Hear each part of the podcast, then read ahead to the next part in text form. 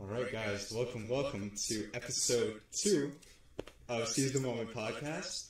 Today we're going to talk about the ego and self transcendence. So, and self-actualization. So I think that that's a really important concept because it's something that we picked up on last week and we talked about flow. And so today we want to talk about ego death, what it means to dissolve the ego, and what it also means to transcend the ego in terms of joy, in terms of happiness, finding some sort of fulfillment in life, which was connected obviously to our first episode, which we called accessing flow. yeah. And um, what was pretty interesting is before we even recorded this podcast, uh, Leon. I like how I'm like, uh, Leon. I'm like, I don't know. uh, he, he was like, oh, hey, what would you want to do the second episode about? And um, he showed me this article he was reading. And it was really cool. It's by a gentleman named uh, David Brooks. And it was a really cool article. Um, it, it talked about um, this like concept, this idea of the first mountain man versus the second mountain man. Right. And what was he talking about? Well, what I understood is um, how he defined a first mountain man is, is um, someone who values um, themselves, kind of an individual, individualistic sort of a perspective. Uh, they're a little uh, kind of selfishly oriented uh, towards um, ideas of um, success and um, kind of blanking out here. Actually, maybe maybe well, you can. yeah. So the article David Brooks was writing a book, or who already wrote a book, which is going to be published very soon, called The Second Mountain. So he wrote a book about what it is to sort of differentiate between what he called the first mountain man or the woman, right, or the second mountain man or woman. And so the idea is it's these two sort of fundamental differences between, let's say, between cultures, right? So it's a sort of clash, one could say. So hmm. one says that, hey, you know, to feel good about myself, to be happy, I need to achieve. I need to sort of have, you know, this kind of a plethora of merits behind me. And so that's mountain one. And so mountain two would say, hey, you know what? Maybe this isn't going to be so good for me. Maybe this isn't going to make me so happy. So mountain two says, you know what? Maybe I need to focus somewhere else or elsewhere, kind of in the world around me, in order to be happy. Maybe it's sort of by looking outwardly, right, that I can find joy inwardly. And so they call that the sort of the man of transcendence or the woman of transcendence, the person who sort of goes about or around or let's say outside of themselves rather to feel sort of sort of um, what they call or what people would call everlasting joy. Yeah, so um, what was interesting was when he was highlighting what the first mountain man was, uh, it was interesting that the way he explained it is um, the first mountain man or woman uh, tries to find happiness through successes or achievements and believes that through um, uh, whether it's uh, let's say um, going to college or uh, getting that career that you always wanted and uh, making money a lot of money and uh, buying the fancy car and all that he uh, details that that's not very fulfilling like on one level uh, there is a certain amount of esteem uh, that you get from um, those kinds of achievements, but it doesn't bring you joy because, in a sense, you believe that getting things and doing things will bring you that joy, identifying with those achievements. But um, what was interesting was when he brought in that concept of the second mountain man, it's somebody who sort of transcended the need for happiness from doing and getting things uh, to kind of contributing and, and offering uh, value, whether it's to their community or to an ideal or to some kind of a cause. Right. And uh, he argues uh, that real fulfillment uh, comes when someone is behaving like the second mountain man. Uh, because, I mean, in order to uh, how do I put this? For example, in my own personal experience, right? Um, back in the day, you know, uh, what, what what's the classic view? Okay, uh, go to school, uh, go to college. After college, you get a career. Right. Uh, you get married. Mhm. You do this. You do this. You do this. Right? And um, it's actually it's a fine structure. I think it is important to have a structure like that, Right. especially when you're dealing with a large society. Mhm. You're trying to kind of um, kind of give some sort of a guidance for where people can go. Right. Of course, this doesn't work though for everyone. Right. And so, I mean, interestingly enough, if you kind of think about what you're supposed to be or what you're supposed to become when you kind of grow up, right? Isn't the point to be sort of a functioning and a producing member of society in the sense of you provide some sort of value to other people, Yeah. right? So, isn't that if you kind of think about like sort of this original idea of what capitalism was, right? And so, interestingly enough, capitalism was actually meant to be a system, right, which we don't actually have now, right? With sort of you know kind of these monopolistic and uh, you know kind of sort of conglomerates, these corporations that band together and obviously kind of you know sort of seize control of various areas of production. But what it was supposed to be was that it was supposed to be, let's say you have this guy, right, who decides, okay, I have a sort of way of providing, let's say, my community with some sort of service or some sort of good, right? And so, but I need people, right? So I need people to, let's say, help me provide that service or provide that good. Or let's say I want to sort of bring, or let's say when it comes to providing goods, that I need people to help me provide these goods. But when it comes to services, because I feel like this is like, um, let's say this is a service that's needed by so many different people, and I'm only one person, then I can take people under me, right? So what they used to do is they actually used to take people as apprentices, right? So it's like I'm going to use you in some way to help you pro- or to help me produce this good, and I'm going to sort of teach you how to use this, let's say, or kind of um, provide this service for people. But at the end of the day, right, the goal isn't actually for you to be with me for the rest of your life. Like a mentor? Yes, yes. So they were sort of exactly. So it was more like a mentorship. So the way capitalism was originally founded was there was going to be this guy who really knew, or you know, at the time, unfortunately, obviously, women weren't very much involved. But it was going to be this guy who kind of knew a lot about some something, right, and something really important. And he was going to say, okay, I'm going to start this business, and I'm going to provide this service, and I'm going to bring a bunch of people under me, and I'm going to teach them how to do it. And then someday they're going to go, oh, teach yes, right. And so, technically speaking, when it came to capitalism, you were supposed to someday become your very own business owner, right? Yeah. So you, the whole idea wasn't for the rest of your life to have a boss and to work for somebody. So, kind of going back to this idea of the second mountain man, technically speaking, capitalism was sort of formed in such a way, right?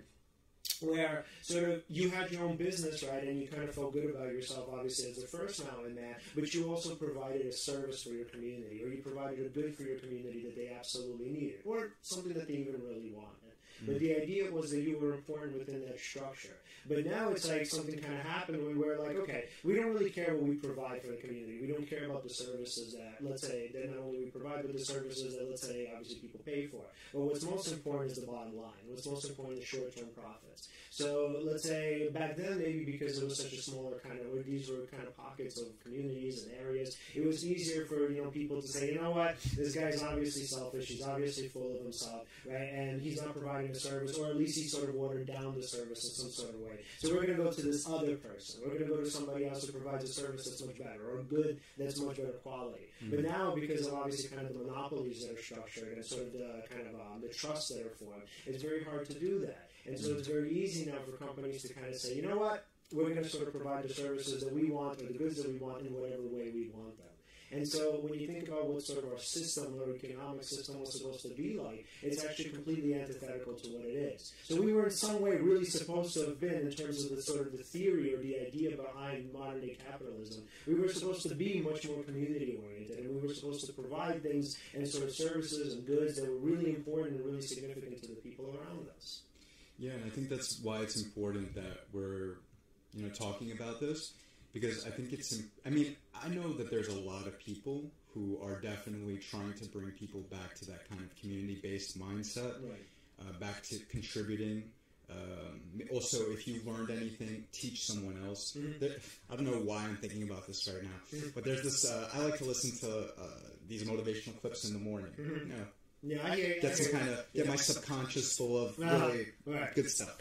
So one of the things that uh, pops up is uh, like this mini excerpt of a speech from Denzel Washington, and one of the things he says is, uh, I'm just going to paraphrase here, uh, is to kind of uh, build up your own skills, learn, learn, learn as much as you can, and then when you've kind of learned the skills that kind of uh, transcend you past, you know, your your own challenges and obstacles and things like that. Teach someone else. Right. Uh, each one, teach one. You know, Yeah, reach yeah. reach your hand out and bring someone else up. Yes.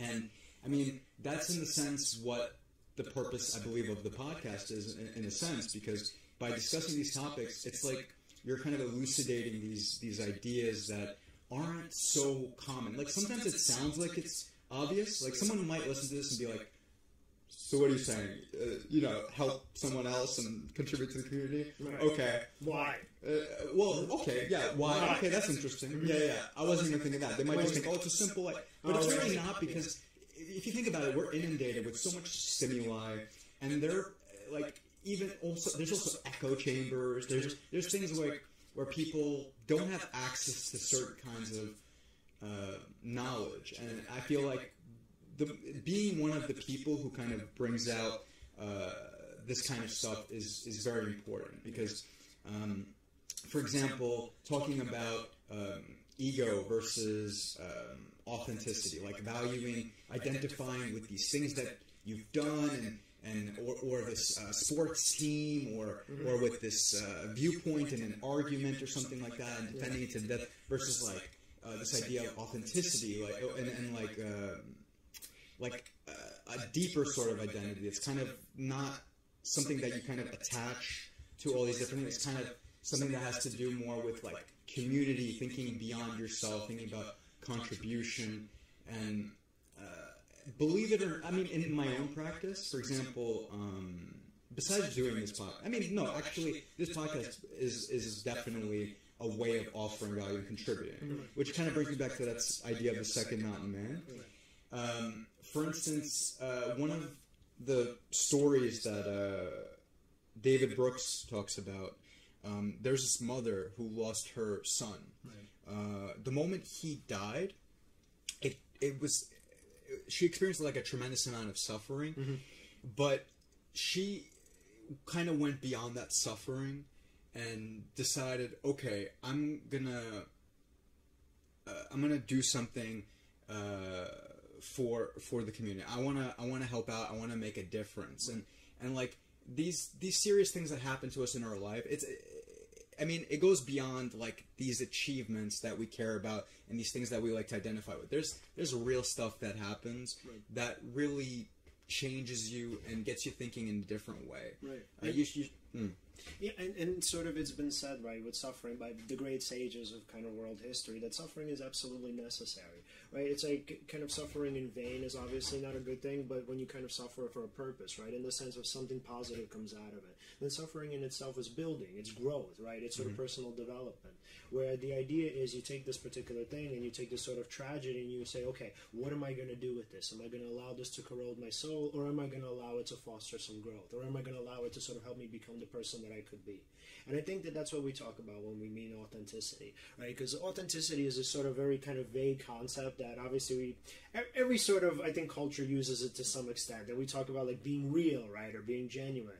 And it's like, it's sort of very hard to define, but I think that, that that's what we kind of mean as sort of psychologists, right? Or as sort of as therapists, or let's say, you know, people kind of in the self help industry. We mean that when you talk about being authentic, we talk about being the best possible version of yourself. We talk about being self actualized, right? What Scott Kaufman talks about, you know, the sort of 10 principles of self actualization.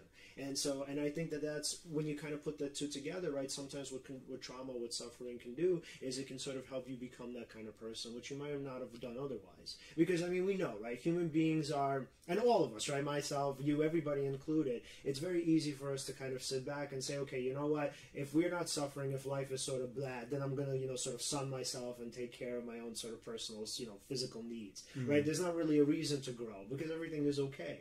But then, kind of like the hero's journey, right? You're sort of set off on this course based on whatever, you know, sort of whatever your trials are. And then that course, you get to learn something about yourself and you get to learn about your potential. And that potential, you know, we can argue, sort of existentially speaking, is that authentic self. That sort of inner core that's in maybe, I would say, not just you, but in all of us, that we have the potential to actualize, right? Based on these kind of principles of self actualization, which kind of research shows over and over again that they're connected to happiness, right? They're connected to sort of physical and mental well being, that they're connected to a sense of growth, a sense of community, a sense of fulfillment and meaning.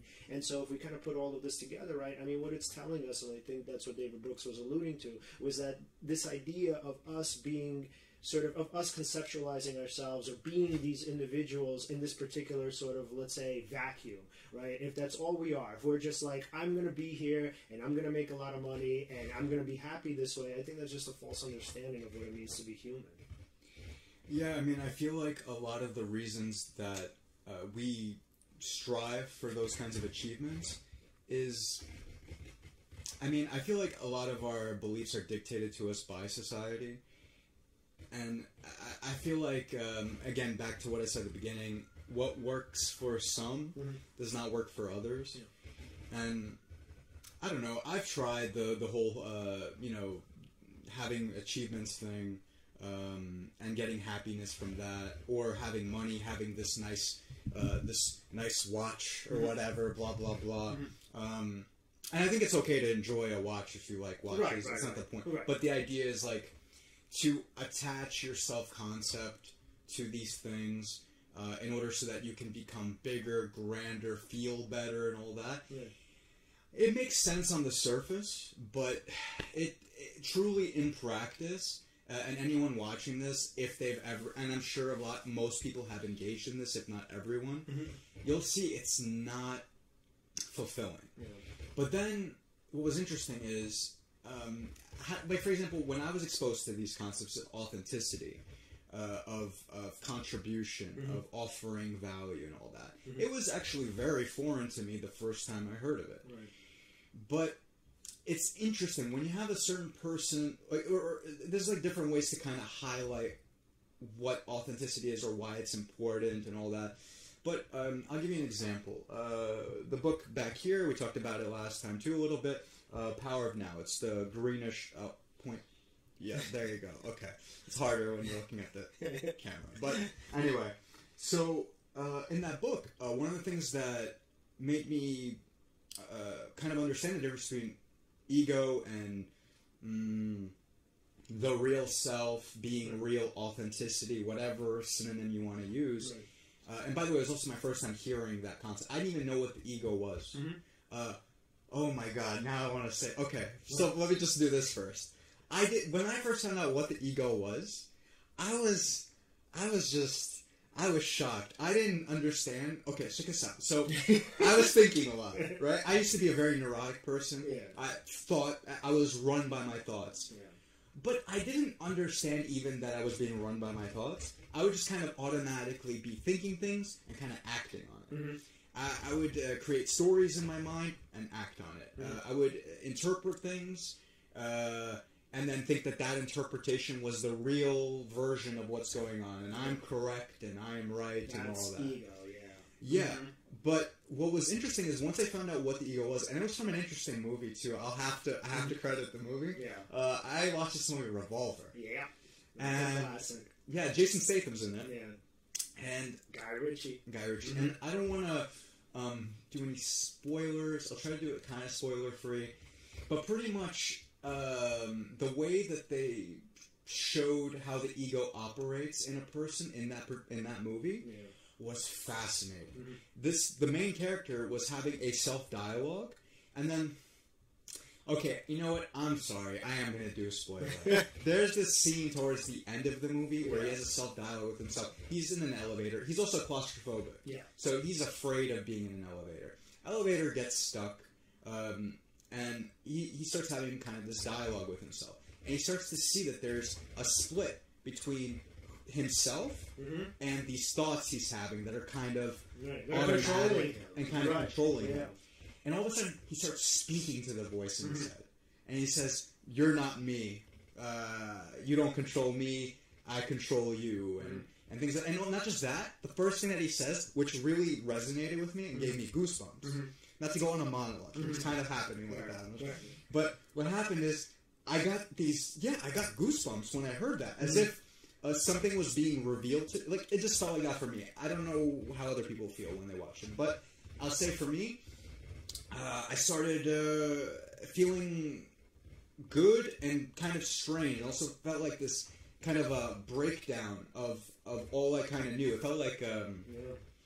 I don't know if you want to call it a paradigm Shift. And if you think about it, isn't that the second mountain man, right? The one whose ego sort of dissolves, as he called it, as Brooks called it. In that moment, Right. that's for sure. Because the moment I understood that the voice in my head wasn't me, it was just kind of.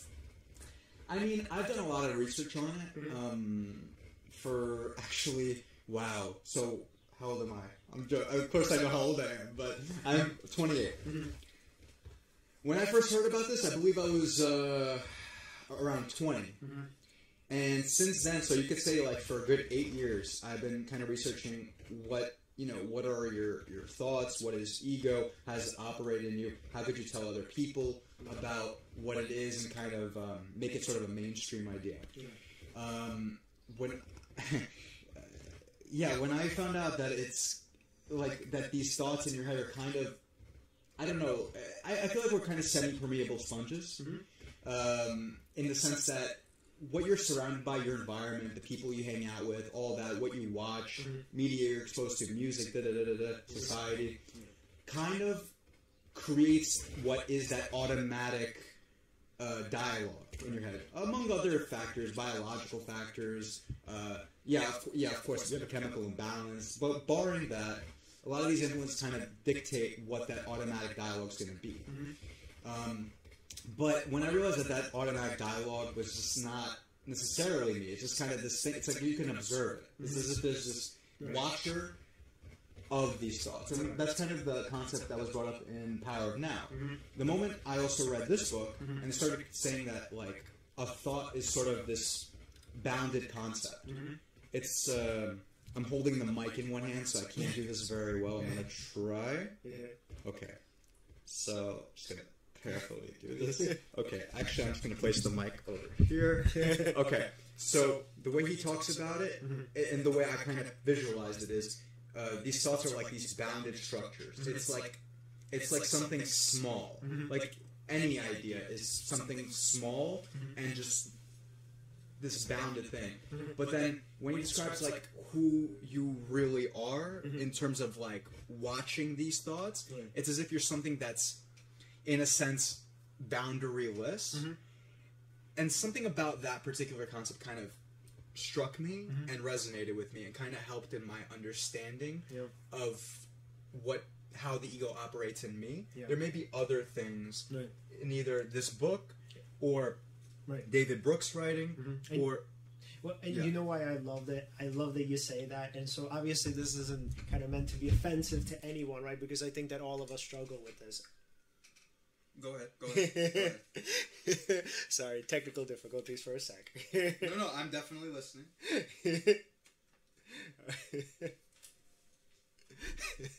Go, go, go. yeah.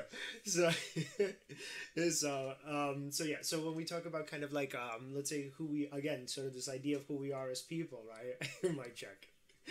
so, so when we talk about like who we are as people, I mean, to a very sort of vast extent, like you know, in all honesty, we have to admit that we are selfish, right? To to a great extent, not fully, obviously. Nobody's either fully altruistic or fully selfish. So when you talk about ego, right, a lot of what we do, a lot of what I do, kind of in my work with clients, is a lot of sort of cognitive behavioral work, right? So I'm sort of telling them or asking them, right, these sort of questions about their beliefs. So we kind of know, and we- we sort of see this from clinical psychology, right, from neuroscience, from social science, that beliefs essentially impact every single thing that we do. They impact all of our thoughts, they impact all of our, let's say, all of our behaviors and all of our feelings. And so that we go through our world and through our lives through this sort of in this cocoon of our beliefs, right, and a sort of expectations, which are obviously different forms of beliefs.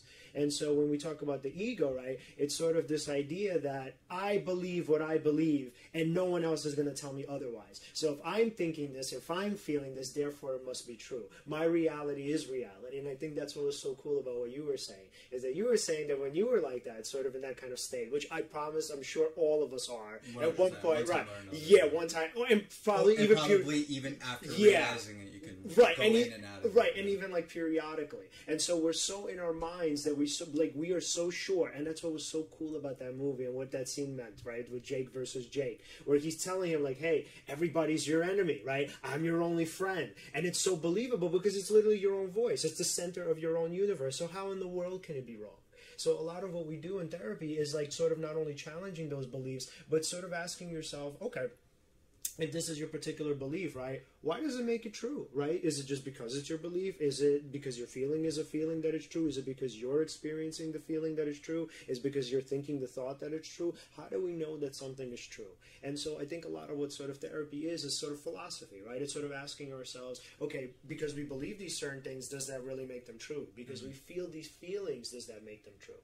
And so a lot of the times with the sort of, you know, this idea, this concept of the ego, we actually feed into it. And that's what I think the point of the film was. To uh, to sort of help us reframe it and sort of change our own sort of let's say our own kind of our own not only just desire but our own sort of pattern of feeding into the ego. And the way we feed into it is by literally accepting our thoughts and feelings as facts because they are right? Because they are thoughts, because they are feelings, and because they come from us, therefore they must be true. So whatever we think, whatever what we say, we must be true, right? And that's so narcissistic, and we tend to do this periodically, and sometimes people just do it sort of perpetually, where they don't have any other way of thinking. And so in therapy, one of the sort of the foundation and the kind of starting points from where we work is essentially asking the person, like, hey, okay, what do you think would happen if you actually just allow the thought to come and go? What do you think would happen if you allowed the feeling to come and go? Do you think that it would be there? Do you think it wouldn't be there? Like, how do you think that you'd react? And you know, sometimes people would say, "Well, I have no idea. I've never done that before." And then so when they actually do do that, I just you know they're kind of like, "Okay, I'm not gonna feel feed into it. I'm not gonna accept it, right?" Because technically speaking and logically speaking, just because a feeling is a feeling and a thought is a thought doesn't necessarily make it true.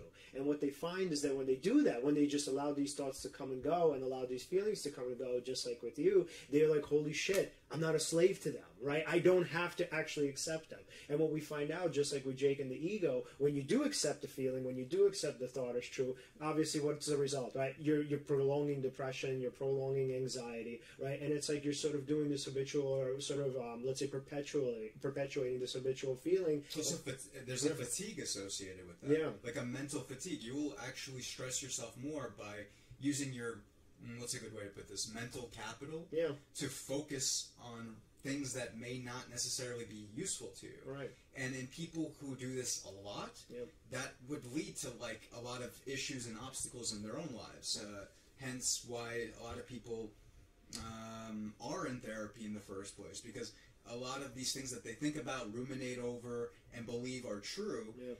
Keep them from focusing on other things which have a better kind of opportunity cost and things that they can use that uh, that mental capital for to maybe offer value or Right. contribute, Mhm. and then actually uh, through practicing that Yeah. feel better. Right. Y- y- you don't want to just tell somebody you'll feel better without saying try this because a lot of times uh, I wouldn't say it's a faith based thing, but it's like I would say it's experimental, and that's how I try to frame it. So I don't Mhm. want anybody to ever believe anything I say. So, and I actually hate when people do that because that's a sign of dependence, and I try to sort of steer them away from that. you want them to think for themselves. Yes, exactly. So and that's what cognitive therapy is: is this idea that you know what I'm going to challenge my own beliefs and even my therapist's beliefs, and I'm going to come to my own conclusions. Sometimes they'll be his, sometimes they'll be something else. But the point is that let's say when you have these thoughts and when you have these feelings, you're able to sort of what you said, right? And I love, love, love, love that statement of being outside of your mind. That's sort of Eckhart Tolle's statement. Well, what you're creating is what's called an observing ego, where you're sort of distancing yourself from your thoughts and feelings and saying, okay, I'm feeling these things, I'm thinking these things. What makes them true? How do I know that they're true? Right? Is there an alternative? And if there is, right, how do I know that that's true? How can I know that any of these thoughts are true? And so you start thinking and criticizing in a sort of in a kind of positive and adaptive way your own beliefs. And what most people come to find out is that, let's say, and sometimes you have like this sort of um, core subset of people who are too positive, but for the most part, you have people who are way too negative and very cynical. And so what they come to find out is after examining a sort of, let's say, after examining and even challenging their thoughts, they find that you know what, a lot of these thoughts are just not true. You know, I'm not these things that I perceive myself to be, and the world really isn't as terrible as it is, or sort of it is in my mind. And people are maybe a little more trusting. So it's like these experiences that I've had in terms of, let's say, my own failures, or these experiences that I've had with being betrayed by people. They're they're a very small subset of what life has to offer. Yeah, that does sometimes happen. But the thing is, when my observing ego is examining it, what we find is that you know what, it's a very small sample size of what life has to offer. Plus, I mean, um, we're probably not. we- we- We're not going to get fully into this uh, today for sure. But one thing that we definitely want to explore later uh, is, is nuance. Yeah, Right. And, definitely. And, and uh, surface level thinking versus thinking at a level of depth. Right, right.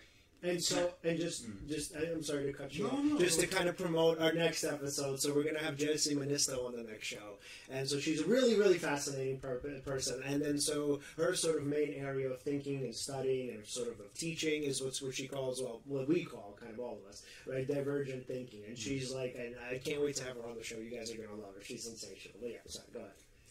Well, right. So I mean, the idea behind nu- nuance, just to just highlight it, is is to think about something from multiple perspectives, Right. to kind of try to get as much of the whole story as possible. Mhm. Uh, that's kind of the issue with being too identified with um, your thoughts or, or ego in general. Yeah. It's that you can believe one thing or a story in your mind, but it doesn't allow for you to perhaps think. For example, say you're having a disagreement with someone because of something that you believe in your mind. It's probably better if I had a specific example, but it's it's fine. Yeah. So say you're having an argument with someone, but then you decide, okay, I'm not just gonna think what I'm thinking is correct. Maybe I'm gonna try to see from their perspective why do they believe what they believe is true. Right. Once you do something like that, that opens you up. That also is another. I would I don't I wouldn't say this is a giant ego dissolving sort of uh, uh, method, but Mhm. what is interesting is when you do decide to think, what is this other person thinking? What is this other person feeling? Yeah. Uh, how is my behavior influencing them? It kind of gives you a bigger picture. Yep. For, for instance, uh, there's a saying that I love from the comedian. He passed away some time ago, but his name is Patrice O'Neal. And he was a very interesting guy. He said this thing that always stuck with me, even to this day, and still will. Uh, there's three sides to every story. There's your side, there's my side, and then there's the truth. Right. Once I heard that's that's it's one of those things like when you just hear it a certain way that resonates with you, Mhm. it kind of sticks with you. Right. Uh, that's also kind of why I like to reference stuff like that, not necessarily just. Um, uh, yeah, I do like to reference sources from academia, but just to you know, some, sometimes it's really weird. Sometimes it's a movie, sometimes it's a comedian. Sometimes it could be George Carlin, for example. Now I'm thinking of okay, but I'm getting a little off here. but these Right. uh, people resonate with certain people, and then it kind of pieces in these ideas and concepts into their world. Right. Um, I mean, uh, right. So, uh, what, what was the what's the point? Right. so, when somebody is, uh, let's say, trying to, uh, oh, this is an interesting idea. Okay, there you go. It just popped up in my head. What would you suggest somebody who's really, let's say, they're uh, very identified with their. Let's say somebody's listening. Right. They're very identified with what they think. Mhm. They've heard some of the things that we've already talked about, Right. but say they're they're really in their head, but then they're interested in this idea, Mhm. and they're like, oh, there's something beyond this. There's something like where I can observe my. I don't have to be run by my thoughts, Right. or uh, th- is this will make me feel better, Mhm. and not just me. Uh, uh, Somewhere down the line, I can do something for someone else, and even that'll probably Right. up my joy or happiness. Right. Um, what would you say is uh, a good way for someone to get out of their own way, Mhm. ego wise? Yeah. So, I mean, what I teach my clients is something called the cognitive thought record. So, what it is, it's a real, it's sort of a way of reinterpreting or re-examining the way you already interpret events. So, the first part of it, essentially, and it's sort of it's, it's very kind of let's say systematic, which people love because it's very sort of um, it's very predictable, and people really like that, right? So, it's sort of a method that's scientifically validated, and they can say, okay, it applies to everyone everywhere. So it would start off with you asking yourself first, what's the event, right? So what is the event that's in front of me, right, that I'm assigning a particular interpretation to, right? So if let's say without this particular structure, right, the ego already believes that, hey, you know what, I already know what the truth is, right? My perception is reality. And so this says, whoa, whoa, whoa, hold on a second. How do you know that that's true? And so when you first started, when you kind of first start using the thought record, what you would ask yourself is, okay, so what is the event in front of me? And sort of this is what I used to use when I was like, uh, when I was a child therapist, when I used to see kids. So you know, they would always come out, they would always come in pissed off about their grades. Like that was the thing. Like they would always be upset about their grades. So you know, they would say, oh well, let's say I received an F on the spelling test, and I would say, okay, so like, how is it that you're interpreting it? What is the meaning that you ascribe to it? And I'd say, what are you talking about? Like, what meaning? Like, it's an F on the spelling test. I'm angry. I'm so upset. Right. So for them, right, as obviously at that age you would expect, the ego says, no, no, no. Right. I don't even have to examine my interpretation. How old are they? So I used well, I saw people as young as six up until let's say Oh, twelve. of course. yeah. So, So, if you go to Piaget right there, and you Right, right, right, right, right, right. So the so they're yeah, they're very a lot of them are self-absorbed, which is like the point of development. That's they, they are where they're supposed to be. The problem is when the adults are too self-absorbed. When kids are, you forgive them, you understand. So so they would say like, what are you talking about? Like it's the F on the spelling test, right? So it's like for them, it's like their interpretations are so real that there's not even an acknowledgement sometimes of what they are. They don't even have to. It's like, what are you talking about? It's like, this, this, this, this to me. And so I would ask them, okay, so how would a kid, let's say from Zimbabwe, react to this? Like, let's say a kid from Zimbabwe were given the spelling test, right, with an F, you know, with a big red circle and around it. So, and they would say, well, I don't know, he probably wouldn't care. And I'm like, oh, really? Why wouldn't he care? Oh, well, I mean, right, it wouldn't mean anything to him. I'm like, oh, really? Why not? Oh, well, they would see a squiggly line and then other squiggly lines and then the big other squiggly line that's in red and then another circle around it.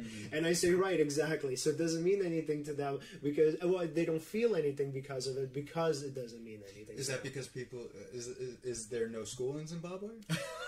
no, because it's in English. I'm just Yeah. sorry. Just, oh, because it's English. Yeah, yeah, it's in English. I, I wasn't sure. Yeah, but yeah, I was like, why? Why would it not care? yeah, yeah, no. because it's in English, so they ascribe no meaning to it, and then so so for them, right? And they're like, oh wow, so that does make sense. And I would ask them, okay, so what is the meaning that you're giving it, right? What is the sort of interpretation of this F?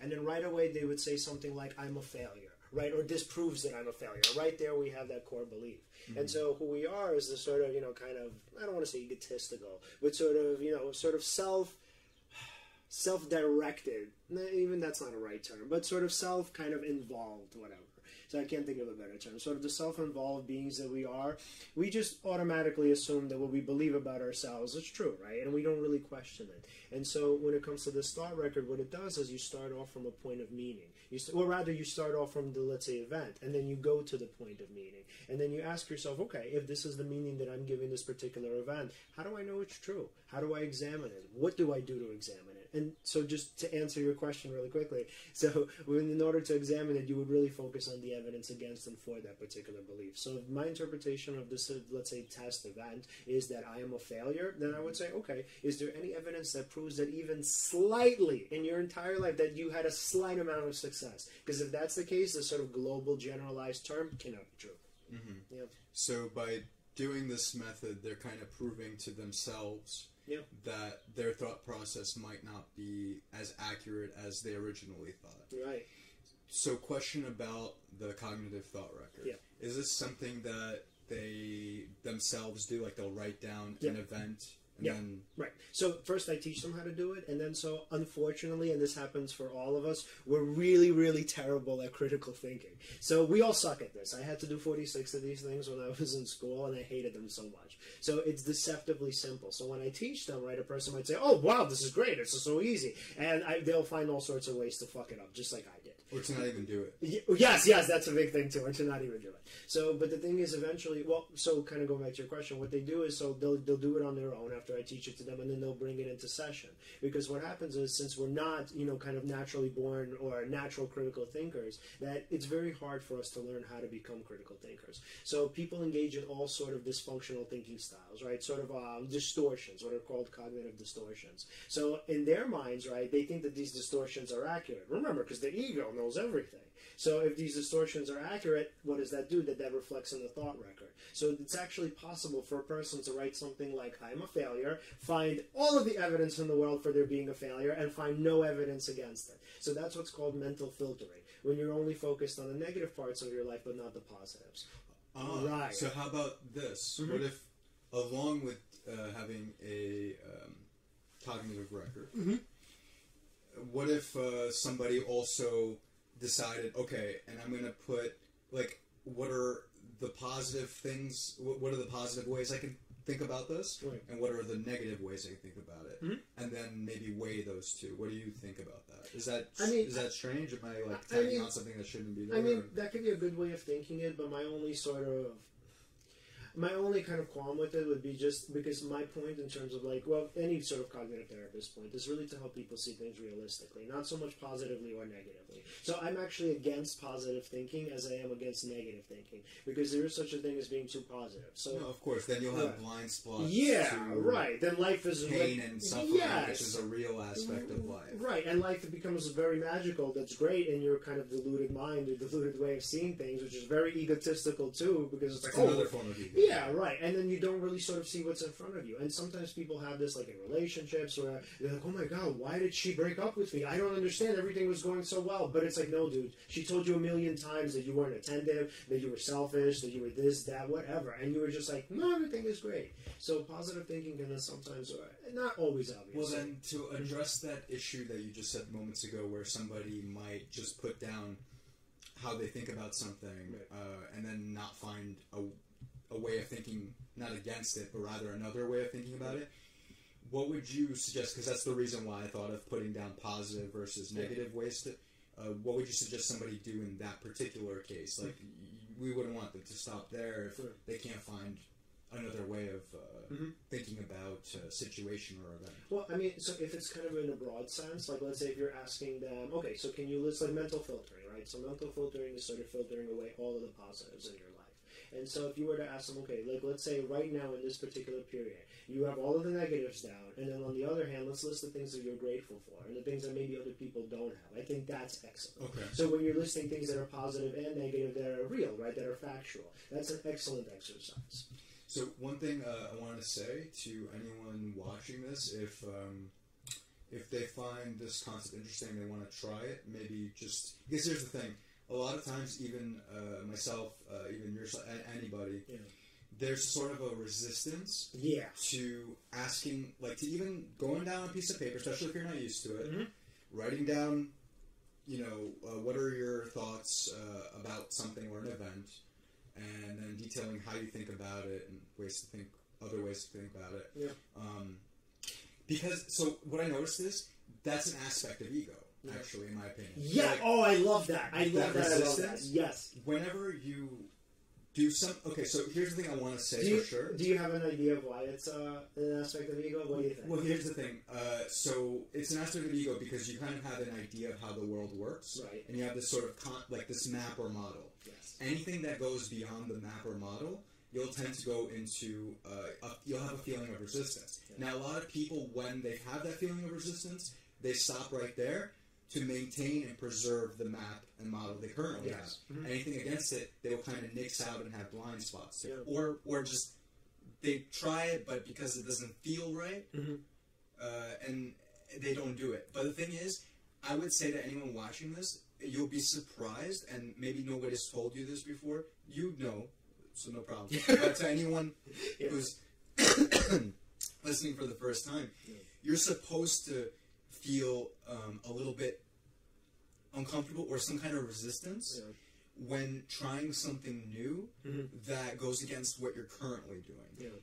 The, when you stick with it, though, what's interesting is depending on the challenge that you're taking. Let's say this goes back to our first episode, actually, Mhm. uh, for flow. Yeah. So if somebody tries something like having a co- uh, one more time, what is that called? Oh, a cognitive thought record. Yeah. Okay, perfect. So if somebody is trying to uh, use that method Mhm. and they feel a little bit of resistance, I would tell them try it anyway. Let yourself feel that resistance, and you'll be surprised that once you start getting into the motion of trying this particular method, Yeah. you'll actually find that it, it, it because it's not too challenging. It's just going on a piece of paper, Yeah. writing some stuff down about what you think. Yeah. I, I think that you could go into flow, which we discussed Right, right, right. that last episode, Right. and then you That's actually, the observing ego, I would say too. and you kind of deepen your Yeah. character. I, I see, which is yeah, which is ego. Okay, but ego doesn't necessarily be a bad thing. Uh, that's another thought, but that's but Well, no, it's it's, it's self-preserving, right? But the idea is that let's say when it's in a sense too self-preserving. So, like the main issue that I have, let's say, with when people, well, the main problem that I have in therapy when people don't want to do the cognitive with the thought, cognitive thought record is that it, it's sort of the resistance is really in a sense so self-preserving, right, that it's detrimental because what they are preserving is their identity. So, if I have this set of core beliefs, in a sense, it is a part of who I am, right? I, I am my beliefs. My beliefs are me. and you don't want to not be you. No, right, exactly, right. And you think, and you also don't want to be, yes, that, and then also you don't want to be stupid or you don't want to be wrong. So the idea is that when we talk about ego and the resistance, right, it's sort of the cognitive thought record is a way of humility. So it's like, it's not only just accepting that, okay, I have a better way of being or a better way of living or a better way of sort of feeling, but it's that, you know, it's a, I have a better way of sort of well yeah better way of feeling better way of living better way of sort of seeing the world right? But it's also like you know what? I have a humility with me too. So the beauty the kind of beauty of the thought record is it's not it's not well no it is. It is that you challenge your thoughts right? And then you change your thoughts to sort of more healthy ones right? To more realistic ones that make you feel better about yourself. But it also allows you to be humble. And allows you to say you know what like holy shit like I was so wrong about so many things and if I'm wrong about all of these things about these core beliefs which are so deeply ingrained in me then what else can I be wrong about, right? And you can kind of go out into the world and become better in your relationships. You can become, let's say, more humble academically, professionally. But the idea is you realize, you know what, it's okay to be wrong. Because sometimes when I'm wrong, like good shit happens, right? I feel better. And that's like, and that's the disillusion of the ego in a sense. And so, sorry, just one more thought. And so, the way to kind of, and the best thing that I see, like when people use the thought record effectively, is literally when they say to themselves, or when they say to me in session, something along the lines of, you know what, like, wow, man, holy shit, I was so wrong about the way I thought about myself. But, like, I'm okay with that right? And I'm okay with that because I see that being wrong is not necessarily a bad thing. And that's pure ego. It's this idea that in order to feel good about myself, I have to always be right. In order to be smart, to be intelligent, to be knowledgeable, I have to be right about everything all the time. And that is absolutely non true. And so, interestingly enough, I'm reading this really, really great book, and just as a kind of final Oh. thought on this, called Down Girl by Kate Main, who's this really wonderful philosopher, you know, academic kind of feminist scholar from Cornell Oh, yeah, University. you were. Yeah, and then so she has this um, Um, kind of in the beginning, in the prologue to the book, she talks about how you know she started devel- developing different concepts for the book, and then you know like as she went through different lectures and sort of had different feedback from people, her ideas actually changed, and that's what sort of intellectual humility is, and that's what I think what authenticity is. I think that's real, right? Saying to yourself, you know what, there's no possible way that I can be right about everything which is why sort of these labels like you know intelligent smart um, kind of knowledgeable whatever it is they're, they're so toxic it's like whether they're negative labels whether they're positive labels Well, identifying the Yeah, right. There's a reason to have labels. Yeah. I get it. Right, get but, it. but here's the thing with labels. So labels are good and accurate when it comes to thoughts, feelings, and behaviors, right? How conducive are they to our success, right? Did this behavior bring about this outcome? No? Oh, okay, so the behavior was a failure. Excellent, right? I am not a failure. And I'm not smart and I'm not intelligent. Because you know what? If I have to hold on to that label, what that means is I'm not going to take very many risks. I'm not going to try to make mistakes. And that's what was so cool about Kate Main because the thing is she had this idea, right, for this foundation for a book that like was an evolving sort of was an evolving organism that she went out into the world, right, with people who weren't PhDs. And she was like, Wow, holy shit, you guys like literally changed my mind just based on this lecture that I had, based on the questions that you asked me, based on the feedback that you gave me. And I think what it is is that when we talk about the authentic person versus the ego, right, the authentic person is able to say, you know what, I prefer community and I prefer actually being of service than I do to sort of fueling my own uh, self esteem or my own kind of, let's say, vanity. Yeah. Well, uh, one thing I definitely wanted to say, just in case, because this this came to mind actually a little bit ago. I just remembered it now. Yeah. Is uh, I just want to make a distinction between. Um, so, for example, say somebody's uh, in their head, aka thinking a lot, Yep. and identifying with those thoughts. Yep. The automatic thoughts. I want to draw a distinction between those th- those thoughts that kind of come to you, not through kind of your conscious control, Right. and then actual brainstorming. Mhm. Uh, anyone listening, just in case, please, if you're brainstorming, you're trying to figure out a problem or something like that, you're going to be surprised. I myself had confusion with this a long time ago. Right. You're trying to brainstorm, you're trying to think through something, you want to plan for the future, all of that. Please think and please critically think and please break down what you need to break down and plan accordingly. Mhm.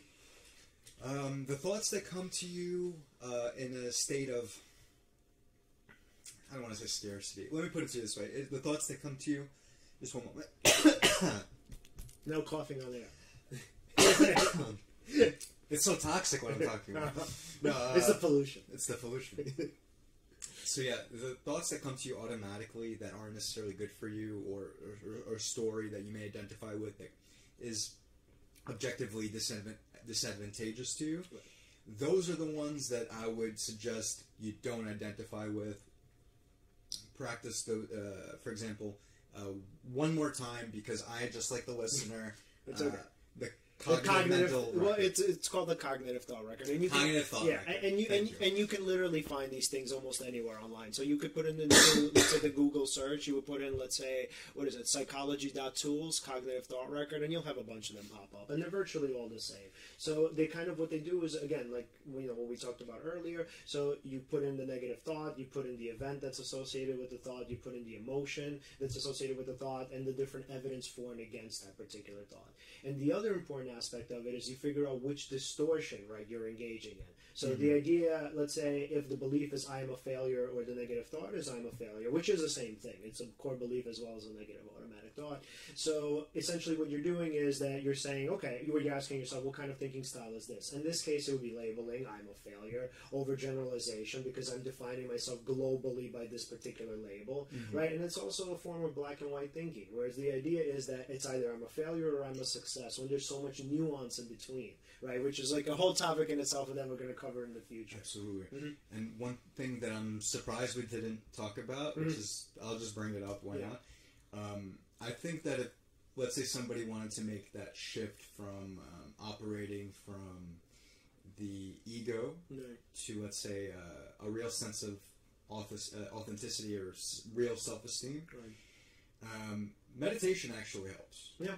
Um, in practice, when you are meditating, there's different styles of meditating. Yeah. But one definition, I don't mind. It's very simple. We'll just keep it simple for now. Maybe one day we'll do an episode on meditation Mhm. like, to really expand Well, like a mindfulness. on mindful. Yeah. hmm Thank you. There you go. Yeah. And there's mindfulness meditation. Yeah. There's other kinds as well. But in general, I- I've heard a definition before that actually is pretty simple. It's pretty good. Mhm. Uh, paying attention without thinking. Right.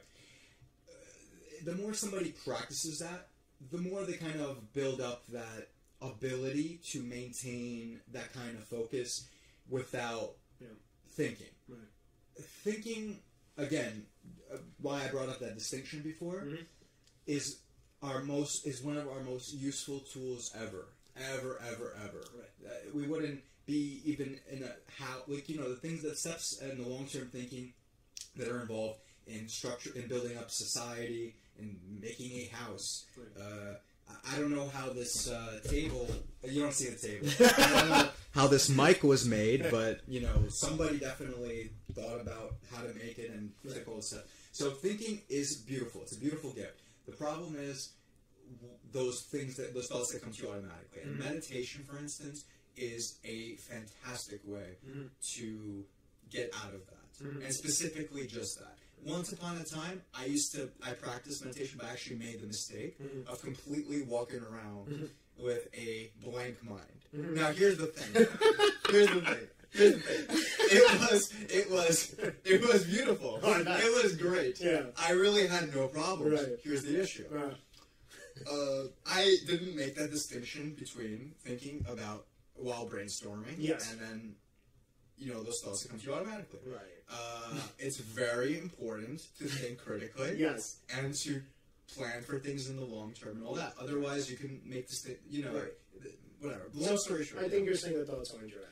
uh, thoughts are not your enemy. Mhm. Uh, only the thoughts that kind of come to you automatically that um, are too distracting, kind of have, and also that capacity that we have to identify automatically. Right. If you could just cut that uh, ident- the just specifically identification with uh, thoughts. Right, because technically you are not your thoughts, and I would even argue that you are also. I mean, this is a whole other subject. You're not your mind, are you gonna say? No, no, no. no you're, you're definitely your mind is a part of you, but I mean, you're not Okay. your traits because if you think about it, right, personality fluctuates. Number one.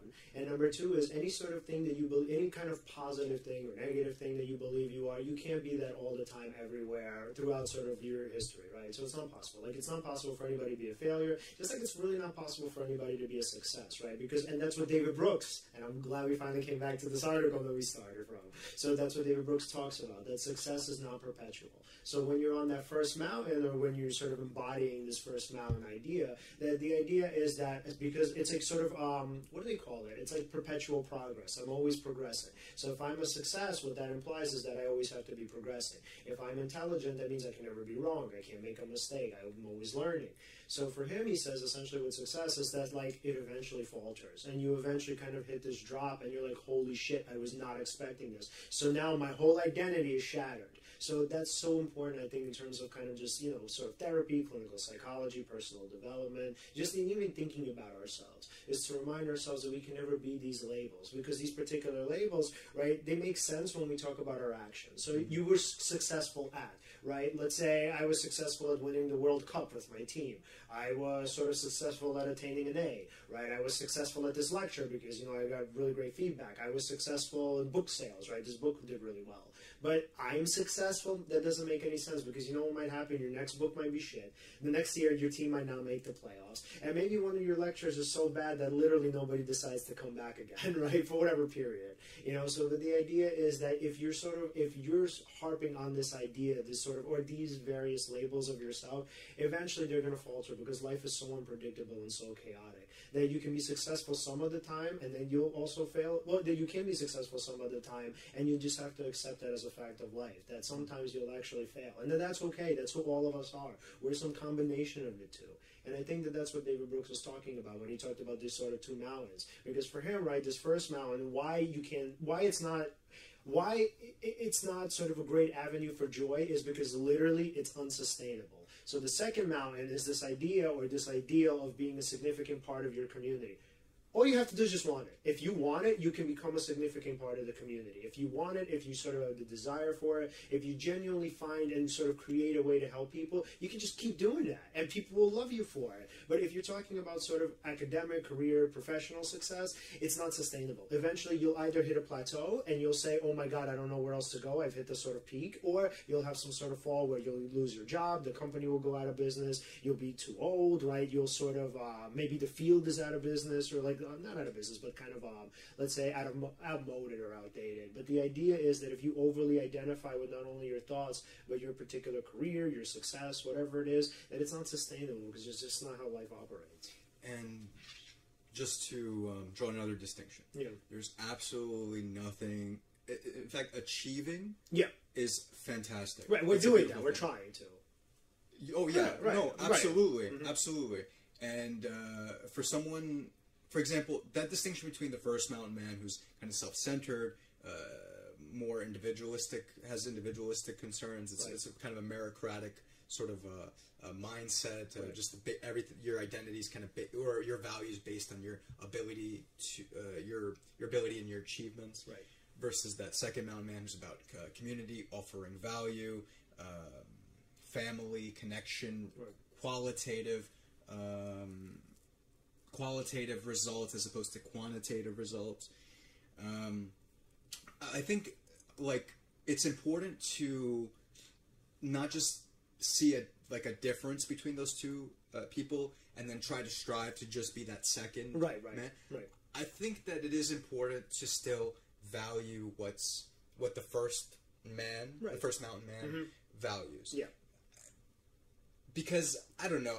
I, I don't want to give people, uh, for example, the wrong idea. I don't want them, for example, say somebody's like, "Oh, okay, I'm gonna contribute to the community. Right. Fantastic. So th- uh, I'm. I don't need to be in uh, college anymore. I don't need to uh, go for this success. It's not Right. gonna fulfill me. Right, right. I might as well just like uh, you know uh, do.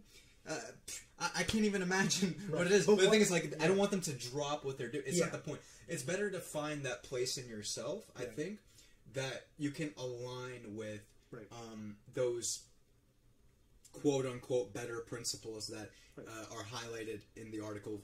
You know, uh, for Right. being the second man.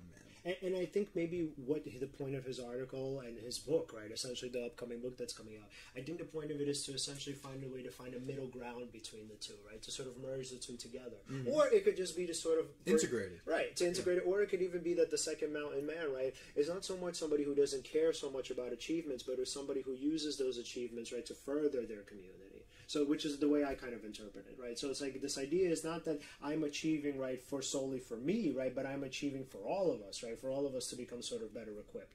And I think the thing, the point that he was making in terms of joy, I don't know, it's like when it comes to the, the first mountain man the idea is like okay that these achievements will make you happy but they're only going to be so kind of limited in terms of the amount of happiness and the sort of time frame of the happiness that you'll experience. Whereas with this right with community which is you know combination of intimacy which we need right this sort of connection with other human beings and like um, let's say and service intimacy and service that that's more sustainable. That this joy right is way more sustainable because it's something that not only you can control but it's connected to your particular needs. To be of service to be of importance right and to be intimate sort of connected with other people. Whereas the first joy it's like okay you'll have achievements right but the thing is as human beings we're limited. Eventually these achievements end. You can't just continue to achieve and achieve and not not that the achievements will end that's not actually true because you can always achieve more but achieve higher that's hard right Maslow's hierarchy of needs uh, Right. comes to mind for some reason. Right. Because he kind of uh, those individualistic. yeah it's a uh, pyramid concerns, yeah. and there's a top and there's a top. There's a top. Self-actualization. Right, right. Actually, in a in a there's some article that said there's another level beyond that. I didn't. Right. Yeah, yeah. Right, because I mean, if you think about like, let's say becoming a CEO. Okay, let's say that's your goal. Okay, then you become a CEO. You get to enjoy it, and then eventually life becomes mundane again, right? There's not much more you can do except for gain more money. But then if you're gaining more money, you're not really achieving more. You're just doing the same as what you were doing before. Mm-hmm. So if you think about achievement, the point is, I think that when it comes to community, right, you're always affecting people, right, and you're always sort of, let's say, you're affecting the way they feel you're affecting sort of their health and that's something that's sustainable right? Because you can always help make them better or you can always help sort of sustain their level of joy and physical health. Whereas when it comes to achievements the idea is that okay eventually it stops right? Eventually the p or rather the levels right sort of a plateau and then you're like shit or you just you fall down and you get fired or whatever it is and then you have to reassess what the hell the point of life is. So um, about what you just said, um, teaching these ideas to or, or helping somebody, right? It goes back to that idea at the beginning of mentorship. Yeah. When you are able to help someone, right? You when you feel good, like in my own practice, whenever I've helped anyone or contributed or anything like that, I felt great yeah the purpose of helping them wasn't to feel great. Yes, when people tell you that you will feel good from helping others, it, maybe if you're not already doing that, okay, that could be your focus. But you'd be surprised, like when you're actually in in the moment helping someone, Right. you don't necessarily care about that, but as a symptom, you you feel good. Uh, what's interesting is when you help someone and you teach these kinds of ideas to them, right and let's say now they're better equipped, then they teach someone yeah. And then that person teaches. the ripple effect. And- and, your yeah your sort of your ideas and kind of your your your spirit in some way not in any obviously reli- religious sense but in some sort of secular way right? Your spirit kind of reverberates right? Or sort of it kind of yeah it ripples. It sort of just ripples out and It's- you live on. It's fantastic Right. because even, for example, the reason why we're even doing this podcast, right. there's, I mean, there's a lot of reasons behind it, but um, if it weren't for certain uh, trailblazers paving the way, uh, I mean, one person, for instance, yeah, sure, Joe Rogan. Mm-hmm. Another person I could think of. Let's do Sam Harris. Okay, Let's I do like- Jordan Peterson. okay. you'll get a lot of hate for that one Uh, well, from a, a political psychology perspective, Jordan Peterson. I'm not talking about his political views or anything like that. Please, whatever. It's fine. And by the way, Give that's why we got to talk about nuance because uh, just try to think of it from any perspectives. Assuming I have a good intention for why I bring it up, just assume it's a there's a reason why I go. it up. Uh, he has a very interesting way of thinking, like from a psychological perspective. Mhm. Um, uh, so many uh, thought leaders, so many, so many. Whether it's in the self-help industry, in uh, uh, psychology, philosophy, uh, so many people kind of trailblazed the way. And uh, Alan Watts, for instance, right? Um, this idea of uh, uh, back to that first man. There's this one video he does where it's like, what would you do if money were no object, Mhm. what kind of life would you live? What kind of what would you really want to do? Uh, when I first heard that video, I was it was early college, and it really was one of the videos that changed my life. Mhm. Um, and it got me thinking a little bit differently, Mhm. and I, I really resonated with what he said. Yeah. And that's an idea of what I was just talking about, about that mentorship thing. Mhm. That is, it's not a person that I can interact with, but what's interesting about the technologies that we have today, Mhm. and um, and I want to bring in this other concept. I feel like I'm going a little tan- tangentially here on several areas, but it's okay. Mhm. Um, there's a saying that you're the combo of the uh, five uh, closest people that you hang out with. Your personality is sort of yeah. Mhm. Uh, what's interesting is, say, um, your environment isn't that great, Mhm. but you started listening online to all these different thought leaders, Mhm. and you kind of made a big portion of your day, or some portion of your day, Mhm. that Yeah. that would tremendously influence the thoughts that come to you automatically. Right. Ah, right. Okay. So, so remember. Okay. So. Cognitive thought record. Yes. Correct. Okay. Good. See, see, it finally got to me. So my, yeah, that's that's how you know I'm the audience in this case, right? Okay. so, um, you about if they couldn't think of anything but negative, Right. and then you mentioned gratitude Right. is, a, is a way to Yeah. um, not bypass that, just just another uh, way to add to that. Mhm. So what's interesting about gratitude, practices of gratitude, Mhm. or even uh, okay, uh, so for example, gratitude. If you practice gratitude every single day, Yeah. uh, and okay, there you go. This is what I, I remember now. Affirmations. Yeah. What's fascinating about it is, and it, on the surface, affirmations seem funky. You have to believe them. You have to believe them. That's the thing. So when we talk about like that exercise that you discussed, right? Sort of the gratitude or the positive and the negative, you have to actually believe the positives. Because a lot of times, like with the self-help world, they give you affirmations that people don't believe. So it's, I think it's silly to say I'm beautiful, I'm smart, I'm blah blah blah. If I don't believe it, you're not going to believe it by saying it. Well, what's fascinating is um, I've done a lot of that stuff in practice, Mhm. and, and especially when I didn't believe it. Mhm. In the beginning, of course, you don't Mhm. believe it. But what's interesting is if somebody really did try Mhm. to read their affirmations to themselves, and what is an affirmation? Oh, you said it yourself just now. You're saying things like. Um, I am strong. I'm beautiful. I'm intelligent. Uh, people like me. Right, right, I, whatever. It's, I feel like Mr. Rogers. I don't know why. uh, whatever. But uh, long story short, uh, yeah. After repeating a lot of those things to myself, Mhm. it kind of changed slightly Okay. because it's strange. It, it, it has this little. It has a momentum to it. I, I feel like even the thoughts somebody has currently Yeah. have a momentum to them. Mhm. But when you start to add these different influences, whether it be uh, like for me it was Alan Watts or something like that, or another thought leader, Mhm. something along those lines, it has this sort of uh, incremental effect on you Mhm. that when applied every single day, doesn't have to be every single day, but for me I did it every single day because I'm just that kind of person. Mhm. Uh, I'm also the kind of person who might go to the gym every single day because I, I can't. And I know people go three, five times a day, uh, three time, uh, three to five times. a week. Definitely three to five times a day. I would love that. Go- yeah, three to five times. Quit my job, go to the gym every day. yeah, yeah, but uh, like the way my personality works, I, I need to do something every day in order for it to kind of be Yeah. instilled in me. So yeah, I noticed that then those things that I was exposing myself to, including the affirmations, uh, had this sort of momentum to it once I practiced it every single day after, uh, you could say after even a month went by. Mhm. Um, uh, real quick, uh, there was this one time I, I, had a depression late college, something like that. I was like 22, something like that. Uh, it's after a breakup, whatever. I won't go into too many details. No, just kidding. Uh, it sounded like I was about to say something. I Uh, hate her. no, no, no, no, no, no. She's awesome, awesome. Um, so uh, I was, yeah, I was pretty deep in uh, depression. Uh, objectively, I shouldn't have been, but it I is mean, what it, it is. It doesn't. Yeah, Yeah. unfortunately, it doesn't work that way. But Yeah. then I tried uh, to practicing gratitude Mhm. every day for 30 days. Mhm. Um, and strangely enough, even about maybe a week and a half in, something like that, Mhm. I started to feel better. Okay.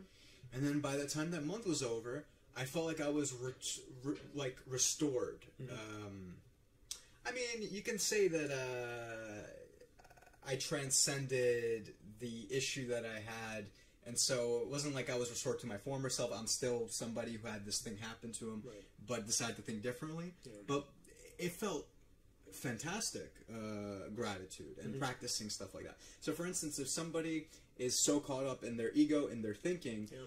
and let's say they are practicing things like meditation, but these thoughts that they're having are very overwhelming, I would also suggest not just stuff like meditation uh, or exercise, which could get you into a flow state, or other activities that could get you into a flow state. Yeah. I would also suggest, yeah, uh, maybe maybe affirmations, nothing too crazy, like just real, like like ones that maybe uh, could shift wherever you're at currently. Mhm. If you're somebody who's uh, overly negative, Yeah. maybe just inject a little bit of positivity, not to be uh, like a like fairy Ooh. super positive. Yeah, not Ooh. not yeah, not on that level.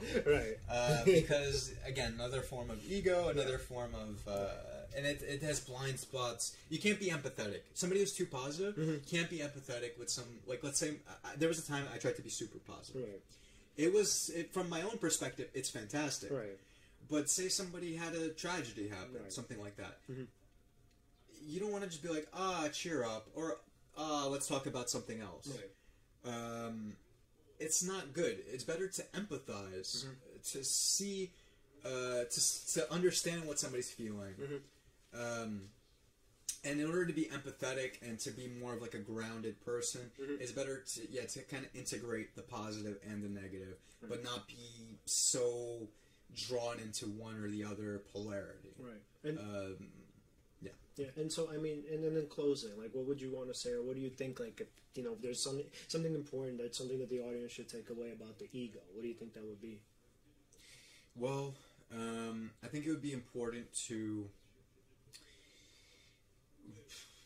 decide, not decide, uh, better to try, if you, if this is the first time you're hearing about this, it would be good to see if you can identify the times when, when you're thinking, even better, to be able to listen to your thoughts, Mhm. to practice listening to your thoughts. Mm. That, surprisingly enough, that kind of creates a sort of space between you and your thoughts if they're so they have such a great momentum and they have control over you by first starting to listen to them and kind of have this view of like the thought is here but you're looking from like from my vantage point to like where my hand i'm trying to do it a visual way my other hand's on the mic so i can't do it the way i want to right. uh, Mhm. But um, yeah, having sort of an observer effect uh, like that, um, and also see if you can make a distinction between when you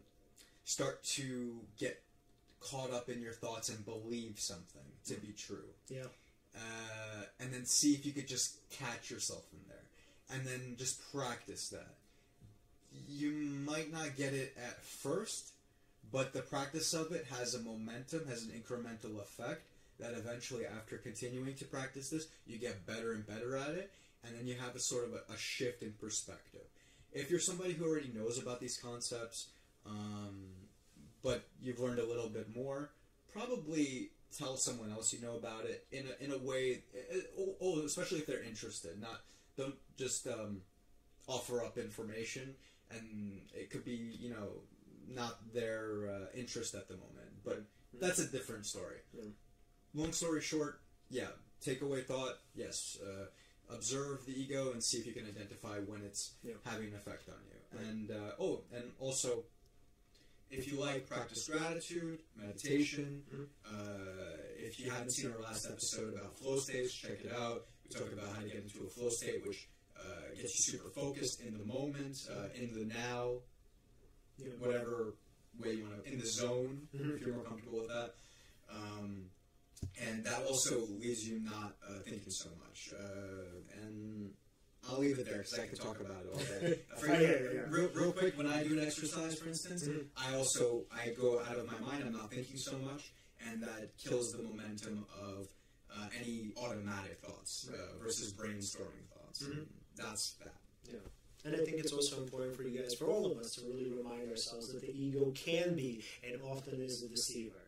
So sometimes, you know, kind of we deceive ourselves into thinking that we're much better more kind of grandiose than we actually are. And sometimes, and I would say for the most part, we convince ourselves that we're way worse than we actually are.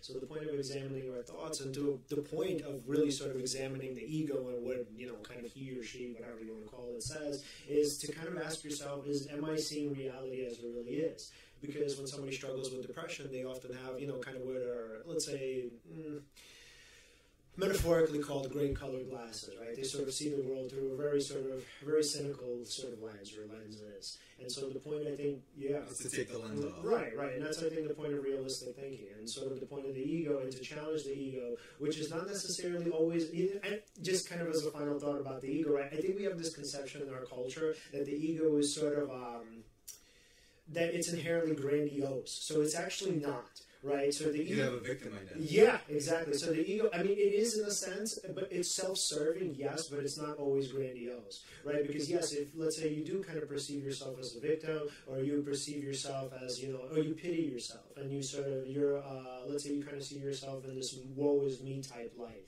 then in a way, I mean, it is self-serving, right? Because then, in kind of a sense, you might feel entitled. You might feel that the world owes you something, right? So you might not feel like you're, let's say, grandiose, but you might feel, well, you know what? Because I am so much worse than everybody else, or because I have it so much worse off than everybody else, then people should take care of me. People should pity me. People should kind of do these things for me because technically they have way more than I do, and that's also not.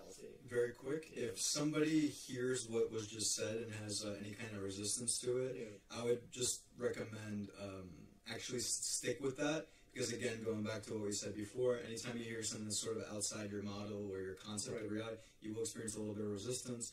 So just you know, bear with this idea if it's uncomfortable for you if you do come from that kind of victim mindset. But again.